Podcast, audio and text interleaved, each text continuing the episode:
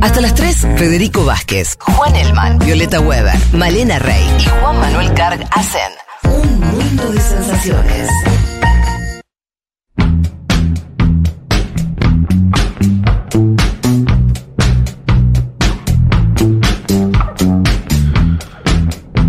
Bueno, aquí estamos, ya nos acomodamos, ya estamos bien predispuestos para arrancar con, con todo lo que prometimos al inicio. Vamos a empezar por lo que estuvimos comentando de la evolución de la guerra y la diplomacia, que es un poco lo mismo, eh, en relación a la guerra de Ucrania, al avance de la OTAN sobre eh, algunos nuevos países, el reclamo de Zelensky, el presidente ucraniano, de un ingreso que por ahora se demora o queda en suspenso. ¿Por dónde querés arrancar, Juan, para empezar a contarnos? Arranquemos por el país que alojó a esta cumbre, eh, Lituania, ¿no? hacia el este. Simbólico porque lo que estamos viendo en los últimos años y sobre todo con la guerra en Ucrania es como el péndulo de la OTAN está cada vez más desplazado hacia el este, ¿no? Con Polonia como el principal país, ¿no? Polonia que se vuelve a rearmar, ¿no? Y que adquiere otra relevancia geopolítica, sobre todo por su cercanía a eh, Rusia, ¿no? Y es el país que junto con Estados Unidos están encabezando este pedido para reforzar la OTAN en el flanco este. Esto se anunció, digamos, uno ve lo- el comunicado y ve las cosas que se discutieron y acordaron, y uno ve una presencia más fuerte de la OTAN en el este, que se refuerza también, por cierto, con la incorporación de dos nuevos miembros. Hablamos de Finlandia ya como miembro pleno, digamos, ya invitado a esa reunión, y Suecia como miembro que a partir de ahora, con el desbloqueo del veto de Turquía, y el de Hungría, que tampoco lo había aprobado en el Parlamento, se suma. O sea, es una OTAN que además se amplía con dos eh, nuevos miembros con la peculiaridad, de esta cumbre eh, marcada por la posible invitación a Ucrania. ¿no? Se comentaba, esta fue una idea impulsada por Polonia, apoyada por países como Reino Unido y también Francia, ahí hay una novedad, eh, de una idea eh, de incorporar a Ucrania quizás no ya, pero sí con un compromiso mayor respecto a eh, cuándo iba a ser esa incorporación. Bueno, eso se dilató. O sea, lo que vimos en el comunicado eh, es eh, una frase acerca de que el rol del futuro de Ucrania está en la OTAN, en la OTAN pero eh, va a ser cuando se cumplan ciertas condiciones. No se dice cuáles son esas condiciones, uno supone que tienen que ver con ciertos requisitos vinculados a estos estándares de democracia liberal, temas de corrupción, temas inclusive de libre mercado. Pero sobre todo, y esta es la gran cuestión de esta cumbre, eh, no se puede invitar a un país que está en guerra. Claro, eso te iba a preguntar, porque eh, incorporar a Ucrania significaría eh, que los demás países de la OTAN deberían proteger militarmente a Ucrania. ¿Es, es Claro. correcto esto? Es el artículo 5, es si tocan a uno, tocan a todos. Claro. Dicho fácil, ¿no? Sí, ya ocurre igual. Sí, pero eh, mandan armas, mandan eh, dinero, pero sería mandar soldados, y eso no lo hicieron hasta ahora en ningún momento. Entonces, No necesariamente será mandar soldados. No, pero. No, la, la aplicación del- del- de, la, de la defensa mutua no implica necesariamente la movilización de tropa de todos los países. A lo que voy con esto es, en realidad, ya está ocurriendo. Lo que me parece que es, es no subir el- el- la apuesta para permitirle a Rusia una respuesta a la altura de eso, ¿no? Me Claro. parece que Sí, sería Bueno, después todos los elementos. Claro, además Ucrania podría pedir más, en ese sentido digo también como podría pedir, che loco, me están avanzando sobre todo el territorio, no van a mandar unas tropas, o sea, en ese sentido lo digo, ¿no? En el sentido de que, o sea, obviamente después la OTAN va a hacer lo que quiera, lo que le, Sí. le convenga en un sentido más grande, eh, pero me parece que capaz eh, eso es un punto que eh, hace que los miembros de la OTAN tengan cierta re- reticencia a pensar en una incorporación mientras dure la guerra. Sí, a ver, eh, sería profundizar. O sea, uno ve hoy un, un involucramiento que es eh, directo o cada vez más directo, ¿no? Por esto, ¿no? Inteligencia, envío de armas De dinero, el Estado ucraniano de se sostiene dinero, con claro. dinero. Y algunos, algunas tropas especiales de entrenamiento. ¿Recuerdan cuando fue la filtración de este chico Jack Teixeira? Que ahí, eh, entre todos los documentos que se filtran, aparece uno que lista la cantidad de tropas. De hecho, Reino Unido tenía como una decena de soldados ahí. Es decir, no es un ejército, pero ya tenés algunos hombres en terreno de la OTAN en Ucrania. Fíjense el tono eh, de la respuesta de Zelensky el martes cuando se filtra este comunicado. Se puso antes muy de viajar, nervioso. Dice, escucha, Es absurdo y sin precedentes que no se establezca un plazo ni para la invitación ni para la membresía de Ucrania, mientras se añade una redacción vaga sobre las condiciones incluso para invitar a Ucrania. Esto fue Zelensky antes de viajar a Lituania, no sé si lo vieron, estuvo presente. Siempre vestido igual, ¿no? Eh, yo me imagino cómo es el guardarropa del placar, tipo como son 50 remeras verdes, Claro. ¿no? todas entalladas, eh, que está bien, digo, parte de, de la comunicación oficial de- del presidente de Ucrania. Eh, digo, cuando está en Lituania baja el tono, ¿no? Después matizó un poco lo que había dicho, fue una respuesta muy dura porque también, qué sé yo, es como, te están financiando casi todo, ¿no? Es que Claro. ahí hay- ¿Hasta me- cuánto puedes tirar? Por eso, pensando esto que decíamos antes, ¿no? Para pensarlo un poco. A mí me parece que, que el problema de Zelensky ahí es que el no ingreso a la OTAN, yo creo que no. O sea, por todos los datos que hay, hoy el que libra la guerra es la OTAN en el sentido de que sin ese apoyo no hay, no hay, no hay posibilidad de nada porque está muy desgastado. Una cosa fue la resistencia de los ucranianos el primer mes, los primeros cinco meses. Ahora ya me parece que la dependencia es total. Pero eso lo deja Ucrania. Si Ucrania fuera socio de la OTAN, a la OTAN no le queda otra que mantener esa asistencia. Hoy la asistencia militar por parte de Estados Unidos, Europa, eh, a Ucrania está sujeta a su conveniencia, digo, la pueden no, no tienen ninguna atadura eh, legal, no tienen ninguna atadura, ningún compromiso, porque no existe una alianza militar ahí. Eso es un punto importante. Claro. Digo, Zelensky tiene que ir a llorar la carta toda la semana a pedir más armas. Y lo otro que pienso rápidamente es que la, la otra es que Ucrania va a entrar a la OTAN, que me parece que es lo que los de la OTAN deben estar midiendo. Es decir, es lo más probable, esto no lo digo yo, lo dicen los analistas eh, occidentales, es, bueno, y Crimea probablemente en cualquier acuerdo va a quedar lado ruso, parte, al menos parte del este ucraniano, al- va a quedar con algún tipo de, eh, de, de- vinculado con Rusia. Entonces, por ahí lo que el final es que Ucrania va a redefinirse su territorio. Sí, a ver, hoy eh, Crisis recomienda en su newsletter, muy recomendable por cierto también, una entrevista a un exfuncionario de la OTAN, que se publica en un medio francés, igual se puede leer en español, y el tipo dice, mira, la posibilidad, o sea, la, la cuestión acerca de si Ucrania entra o no va a depender del éxito de la contraofensiva. Claro. Que es un poco eso que decís vos. Y o sea, sí. De qué manera Ucrania puede responder a una situación en el campo que está cada vez más en desventaja, según dicen fuentes en toda Europa, ¿no? Una contraofensiva que hace varias semanas se viene planteando como, como el negro Pablo no ocupa, ¿no? Ya viene, quédate tranquilo. Eh, no te persiga. y no te persiga y no llega. No llega. Eh, de hecho, si uno mira, esto lo comentamos creo que hace unas semanas, eh, a propósito del tema Wagner, Wagner es una fuerza ofensiva, hoy, hoy Rusia está en la cuestión defensiva y por ahora las líneas Mm. defensivas las está protegiendo bien. Mm. Es muy difícil que Ucrania logre la, la contraofensiva que metió el año pasado. Con lo cual está en un momento de mucha incertidumbre.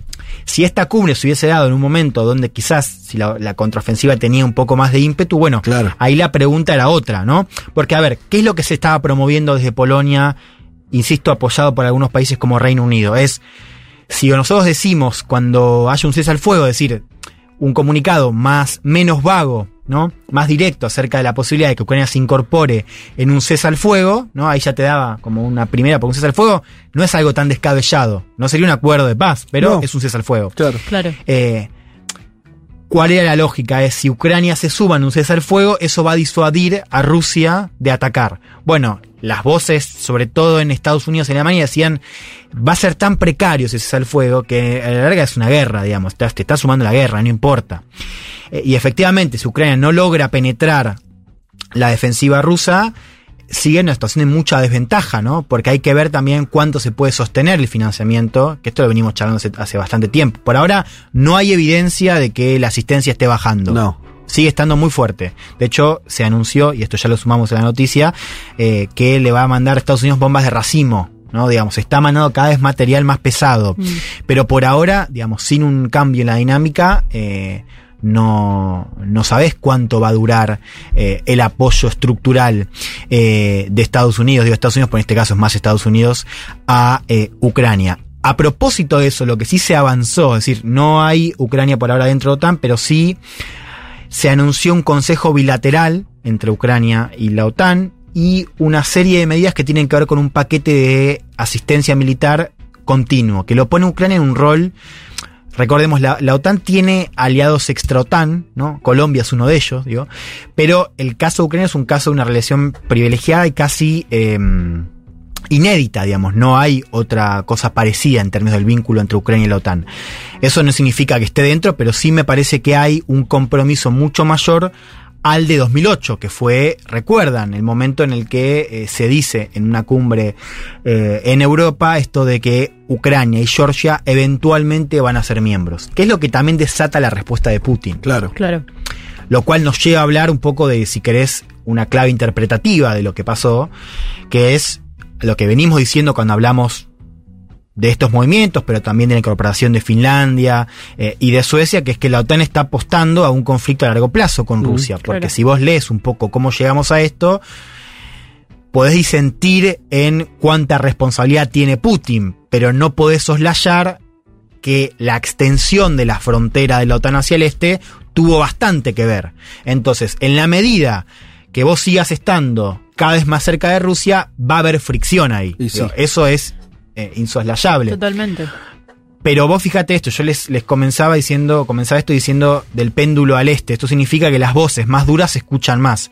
Las que se escuchan menos son voces del sur, pero piensa en la cuestión de Francia. Francia dice, Macron, dice algo muy sensato y es, no hay que hacer lo que hicimos por, en la Primera Guerra con Alemania. Que si vos eh, seguís, ¿no? Eh, cercando. Y eventualmente humillando, algo que por ahora no está pasando, pero en un momento se acuerdan que Sí. estaba la idea de que Rusia iba a ser totalmente aplastada. sí. Claro.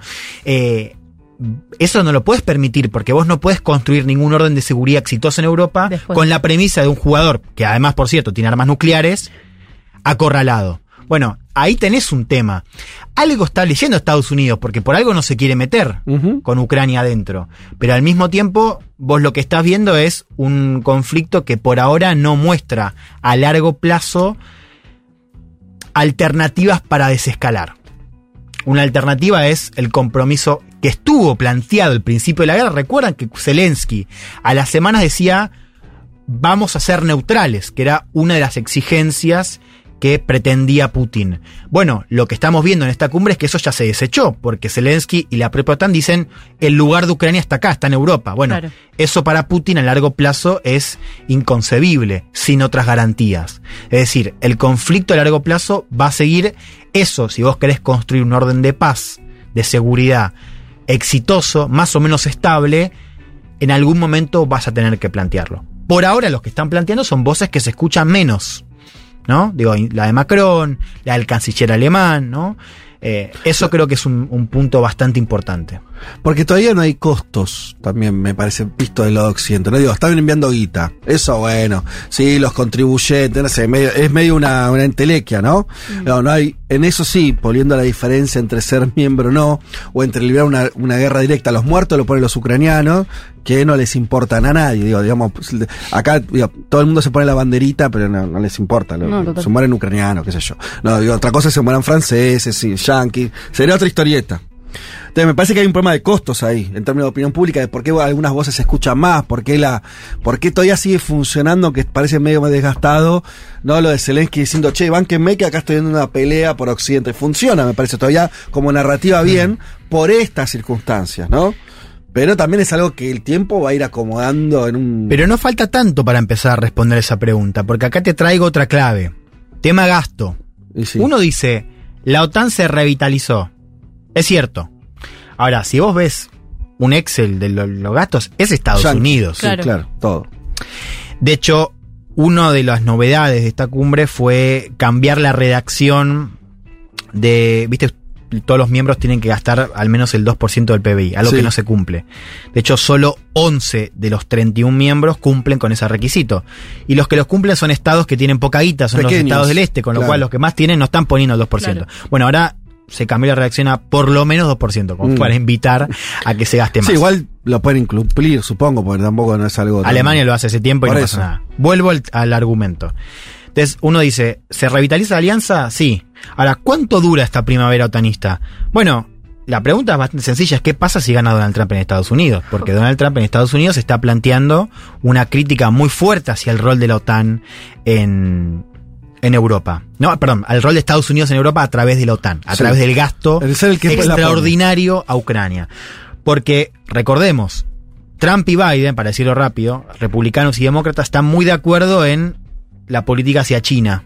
Ahí tenés un consenso bipartidario. No están de acuerdo en la cuestión de Europa. Mm. Sí están de acuerdo quizás los republicanos en seguir bancando a Ucrania, pero Trump dice, pará, porque así no. Así con los europeos gastando menos de lo que pueden, no. Con lo cual, uno ve la foto de esta semana, sí, esta semana, y dice, efectivamente esto muestra que la OTAN no se partió, no se quebró y está bastante activa. Básicamente porque consiguió lo que la unió en su momento, que es el enemigo. Claro. Era difícil justificar a China como enemigo. Estados Unidos lo quiere hacer. Pero España dice, no, pará, yo no quiero ir a pelear con China en Asia Macron Pacífico. Si me está financiando los puertos, Claro. ¿no? Bueno, ahí tenés un tema. eh, porque efectivamente tenés una revitalización, pero la pregunta de cuánto puede durar ese gasto, si se solapa con la campaña electoral en Estados Unidos, ahí uno dice, bueno, si gana Trump, esto va a cambiar. Entonces, no es tan estructural, me parece, esta revitalización de la OTAN. Y los europeos que vienen teniendo una voz eh, más, este, con, menos potencia, y ya lo hablamos mucho, tomando lo que vos decías, Juan, eh, también cabe la pregunta de cuánto más acompañan. Quiere decir, Francia, España, eh, Alemania, vienen bancando. Mandan armas, se suben a la ola Zelensky. Eh, beneficios concretos que hayan tenido, por ahora no. Tuvieron una crisis con el gas ahí que la surfearon, Mm. pero en términos estructurales perdieron con el corte del vínculo económico entre Rusia y Europa. ¿Qué ganaron? Bueno, vuelvo al primer una- punto. ¿no? Sí. Nada por ahora. Claro, e- es cierto, pero vuelvo al primer punto. España y Francia te dirían, o Italia te dirían, no ganamos nada. De hecho, estamos cada vez peor porque Sí. encima, con el tema de la energía, nuestros electorados están cada vez más impacientes. Ahora, si vos sos polaco, si sos estonio, de, ay, ahora me, ¿cómo se dice? Estonio. Estonio es. Sí, supongo. Es un buen gentilicio. Si sos estonio, si sos polaco, ya no es un tema de, de cuánto ganamos. Es un tema de cuánto podemos perder. Quiero decir, el argumento desde Polonia es bastante sensato, Polonia como un ejemplo. Es todo muy lindo con la autonomía estratégica de Macron, pero el que duerme al lado de Rusia soy yo. Sí. Entonces, si vos tenés un péndulo que gira hacia el este, el este también tiene cierta sensatez en decir, bueno, quizás no ganamos, pero podemos seguir perdiendo. Entonces, en la medida que vos sigas teniendo ese giro hacia el este, eh, digo, también tenés un argumento para seguir bancando esta ofensiva contra Rusia. La pregunta, y ahí está el segundo punto, es Estados Unidos, porque ese es el factor desestabilizador. No, por Eso es lo que cambia todo. Para, Sí, sí, eh, para mí hay un factor simbólico que eh, eh, está presente en Estados Unidos y también en eh, las potencias europeas que tiene que ver con mantenerse como jugadores en el orden geopolítico global y como estar muy como en agenda. Como que creo que hay un, un simbolismo ahí que especialmente Europa, una Europa que está en, en descenso, una Europa que cada vez tiene menos peso en negociaciones internacionales, en, en la geopolítica mundial, dice, yo tengo estas fichas acá y mi opinión pesa y cambia el orden del mundo, lo que yo pueda decidir o no sobre, por ejemplo, la inclusión de Ucrania en el bloque. Y creo que Estados Unidos también dialoga con esa, con esa idea de cuánto yo aparezca en este conflicto, también habla de cuánto yo marco agenda en el conflicto más importante de la vida contemporánea en la geopolítica mundial. Como que creo que hay, que hay también un punto ahí de decir, tengo unas fichas acá y, y no las voy a soltar. Vos te referís a China. Eh, me- no, o sea, me refiero a Estados Unidos y a. eh, En relación a China y en relación a otros países del sur global, podemos pensarlos también si querés, pero me refería específicamente a Europa y Estados Unidos en relación a Rusia, por ejemplo. Claro. Pero tiene, tiene Europa le queda mucho camino por recorrer, demostrar que tiene un peso ahí, porque hasta ahora No lo está demostrando, no lo tuvo. total. Y, y según eso, con, con ¿sabes que hay una eh, una cosa, como decías, lo de la Primera Guerra, que mm, eh, y hay un debate ahí, ¿no? Si eh, si esa Primera Guerra Mundial se evitó, no se evitó, porque ocurrió obviamente, no se evitó porque los jugadores jugaron mal, o sea, porque hubo malos cálculos, porque sobre todo estamos hablando de Francia, Alemania y Gran Bretaña, eh, midieron mal su, correlación de fuerzas y dejaron eh, que ocurra, o porque inevitablemente no había forma de evitar esa guerra. Que es un poco también creo que los términos que, que se discute con Rusia, ¿no? Vos decís, bueno, la- la- por los países eh, más eh, cercanos a la frontera, Polonia y demás, muy reacios a Rusia, decís, bueno, en realidad los últimos 20 años no tuvieron situaciones de acoso por parte de Rusia que vos digas justifique necesariamente una contención.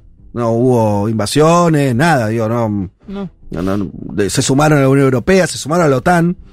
Hmm. El, lo que desequilibra es Ucrania. Cuando todo eso pasa en Ucrania, y sí, ¿no? Los rusos invaden y todo lo que sabemos. Es interesante la pregunta de si hay algo. Porque los papeles, Europa le convendría, lo, lo dijimos acá, una convivencia con Rusia, volver a recibir en el momento el gas, digo, tener una convivencia ahí. Claro. Evidentemente eso no está en los cálculos de nadie hoy ya. No. total. Es interesante, digo, si eso tiene que ver con solamente una cuestión de posicionamientos que podrían ser otros. Quiero decir, ¿quién ganó la discusión? Bueno, ganaron los duros. Ok, listo. Entonces se, se dio por eso. Mm. O efectivamente había, había algo que lo volvía completamente imposible. Yo tiendo a pensar lo primero más que lo segundo porque no vemos elementos muy fuertes para decir por qué Rusia debería ser enemigo de Europa.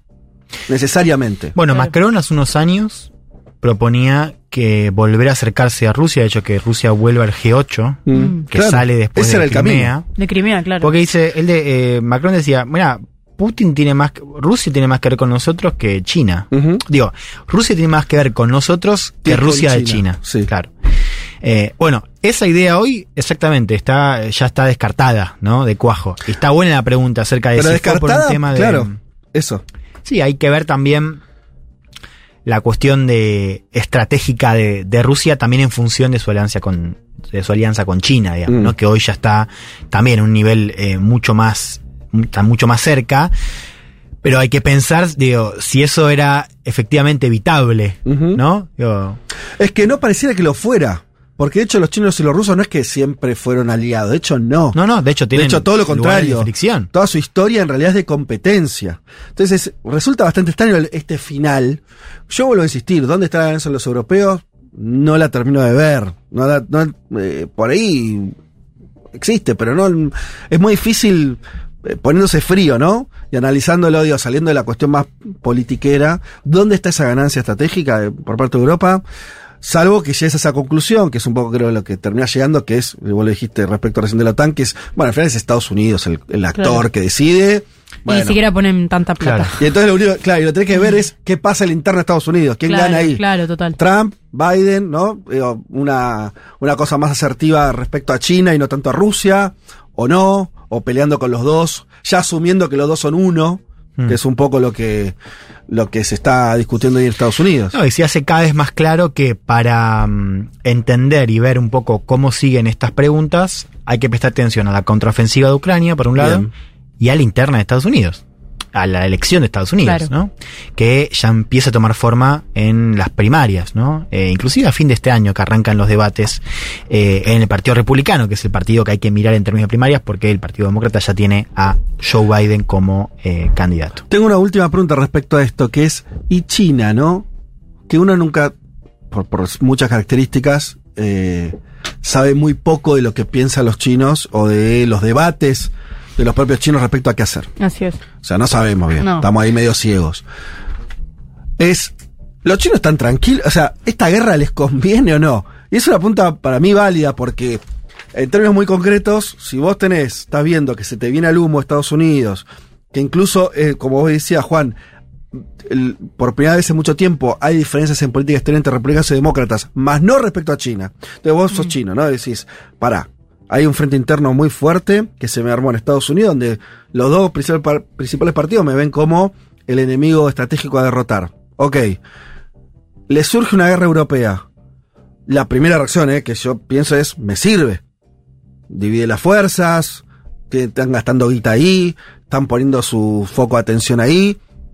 Y esto en algún punto aligera, si no, eh, en un contexto donde ya me ven a mí como el enemigo estratégico, si no estuviera el conflicto con Rusia, enfocaría los cañones más fácilmente en el Pacífico, en mis fronteras y demás. Eh, Esa es una lectura. es una lectura posible. Hay otra que es que acelera eh, el conflicto que A a, nivel China global. por ahora no le conviene. Claro. A nivel militar y a nivel también económico. Eh, Entonces, digo, es- son válidas las dos, eh, lecturas, las dos miradas. Digo porque Quizás sea muy pronto para saberlo, ¿no? Que es como Sí, la frase que se atribuye a mal amado, ¿viste? La de Sí. Francesa. Sí, claro, claro, hay que ver. Bueno, eh, yo lo que pensaba es, si vemos a una China muy activa por lograr la paz en Ucrania, uno evaluaría que lo que ven lo que vos decís, ¿no? Como que no nos no le conviene esto porque acelera dinámicas de enfrentamiento global. Y si no la ves tan activa y la más displicente, me parece que puede que, que estén evaluando No, está, está más activa ahora, pero vuelvo al tema de qué pasa si gana Trump. Ahí quizás China va a tener un rol como la tuvo en su momento, cuando se fue Trump, por ejemplo, de la OMS, OMS ¿no? En la pandemia, digo. Sí. Quizás también vamos a ver un rol de China más activo en un contexto donde Estados Unidos pierda eh, ese protagonismo que tiene hoy. O quizás no lo pierda, pero al menos lo, al menos cambie, ¿no? Mute un poco su, su posición. Sí, de hecho China tardó en, en aparecer eh, y cuando apareció fue como, bueno, tiro esta para, para ver si podemos solucionar. Hizo una propuesta de paz, la propuesta de paz no prosperó y ahí la quedó, como que tampoco es que está muy activo metiendo fichas en el conflicto. Eso digo, ¿no? Claro. Yo, yo tengo más esa mirada, como que metió alguna Como que cosa deja ahí. que, tipo, deja que se maten. Y es que no eh, primero que además tampoco es que China está siendo invitada a ninguna mesa, ni tendría los elementos para hacer eh, No, en un momento hubo esta como propuesta alineada con Brasil y como hay una propuesta alternativa a Occidente, pero eso no prosperó después. Eh, y Zelensky sigue poniendo mucha, tipo, casi todas sus fichas en, eh, en, en, en la Unión Europea y en, en la OTAN. ¿Qué más querías comentar, Juan? Tengo dos más. Una cortita. Dale. Eh, se juntó Putin con el jefe del grupo Wagner y Ah, protagonista sí, de, tremendo. la, Picante. de la ofen- de la insurrección de Pero hace una pará. semana. Sí. ¿No estaba entonces refugiado en, en ¿Estuvo y Bielorrusia? ¿O estuvo y se... Eso no se sabe. Claro. Eh, Pero la reunión fue en Moscú, obviamente. Fue en Moscú.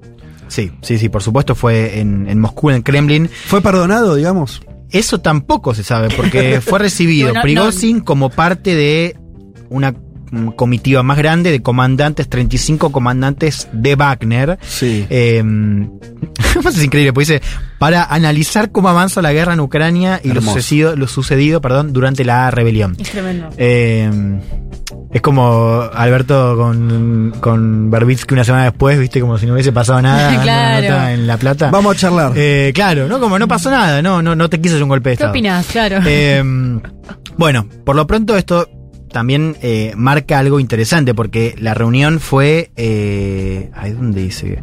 Eh, fue después del, del fallido motín, con lo cual se comunicó, es decir, se publicitó unos días después eh, de que sucedió. O sea, algo estuvo esperando el Kremlin para difundir que se había reunido, pues. ah, no fue una reunión de ahora. Fue una Claro, reunión que fue después, hace varios después días. del, exacto. Fue bastante... poco después del, asa- del lanzamiento. Claro, exacto. Y se comunicó después. Eso también nos lleva a preguntarnos qué son las otras cosas que no sabemos, pero por lo pronto está vivo Mm. eh, Yevgeny Sí. Prigozhin, que fue el que comandó esta insurrección.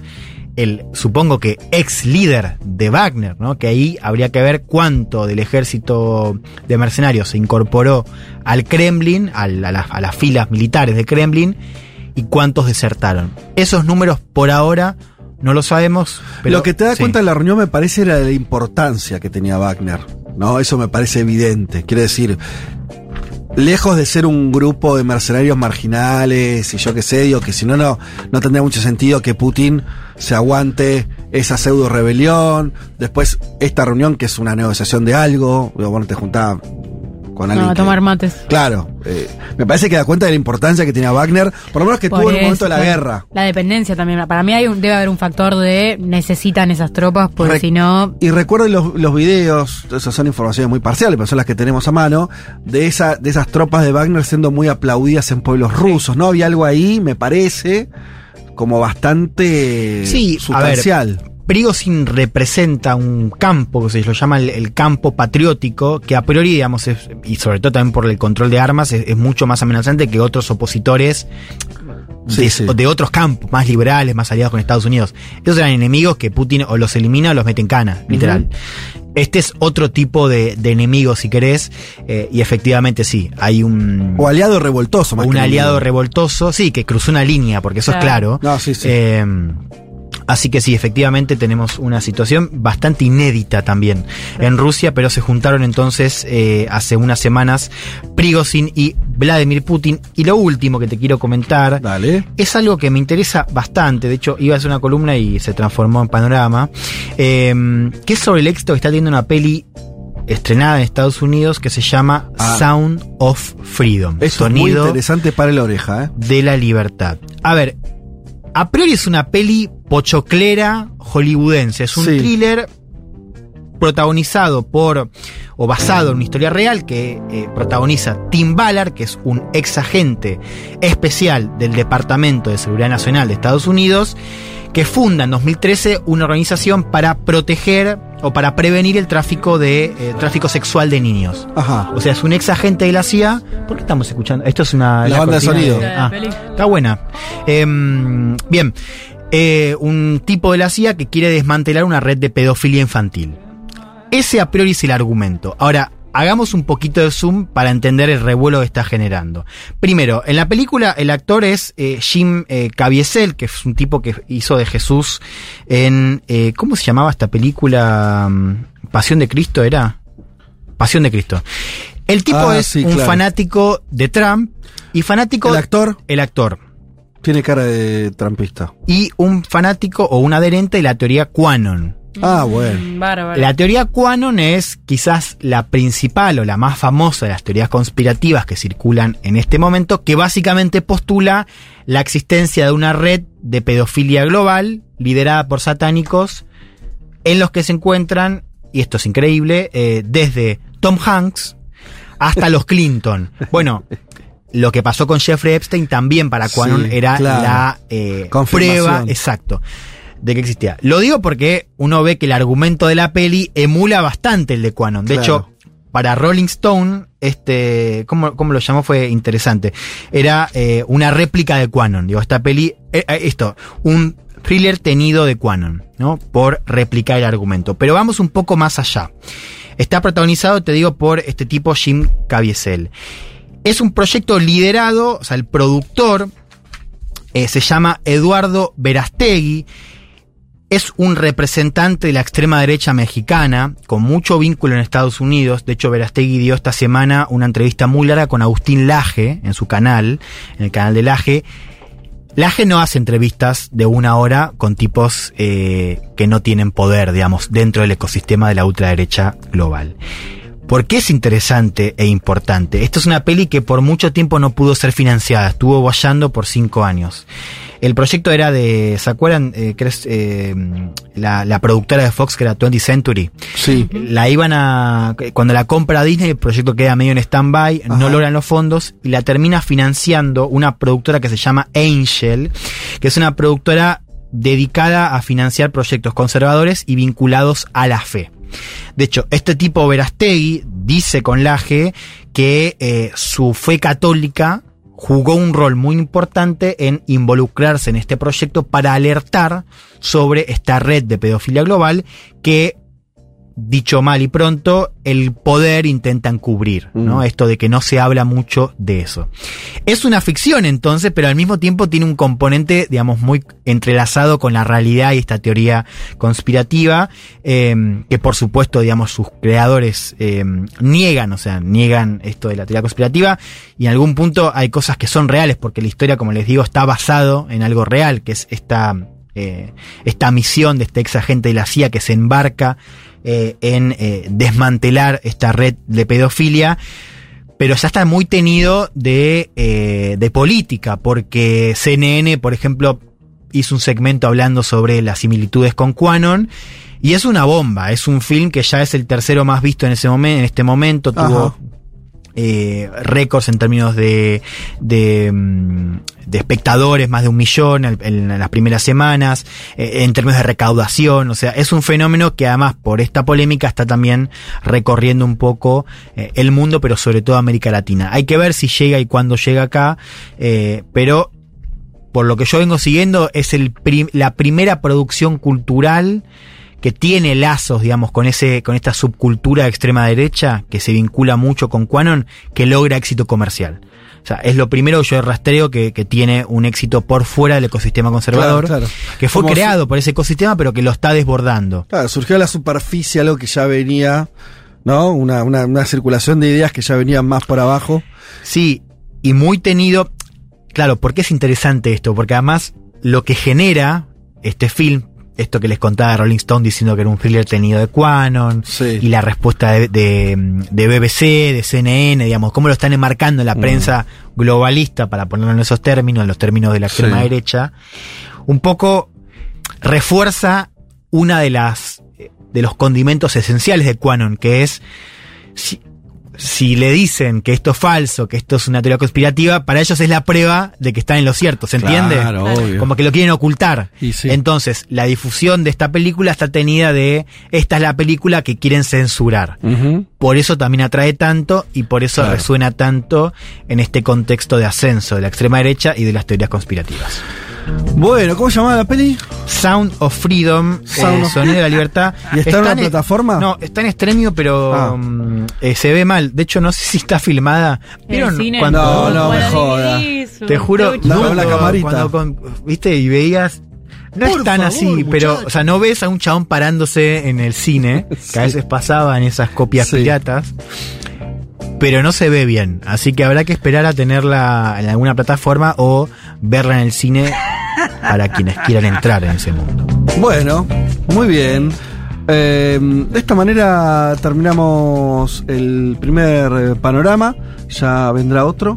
Hacemos una pausa y ya volvemos.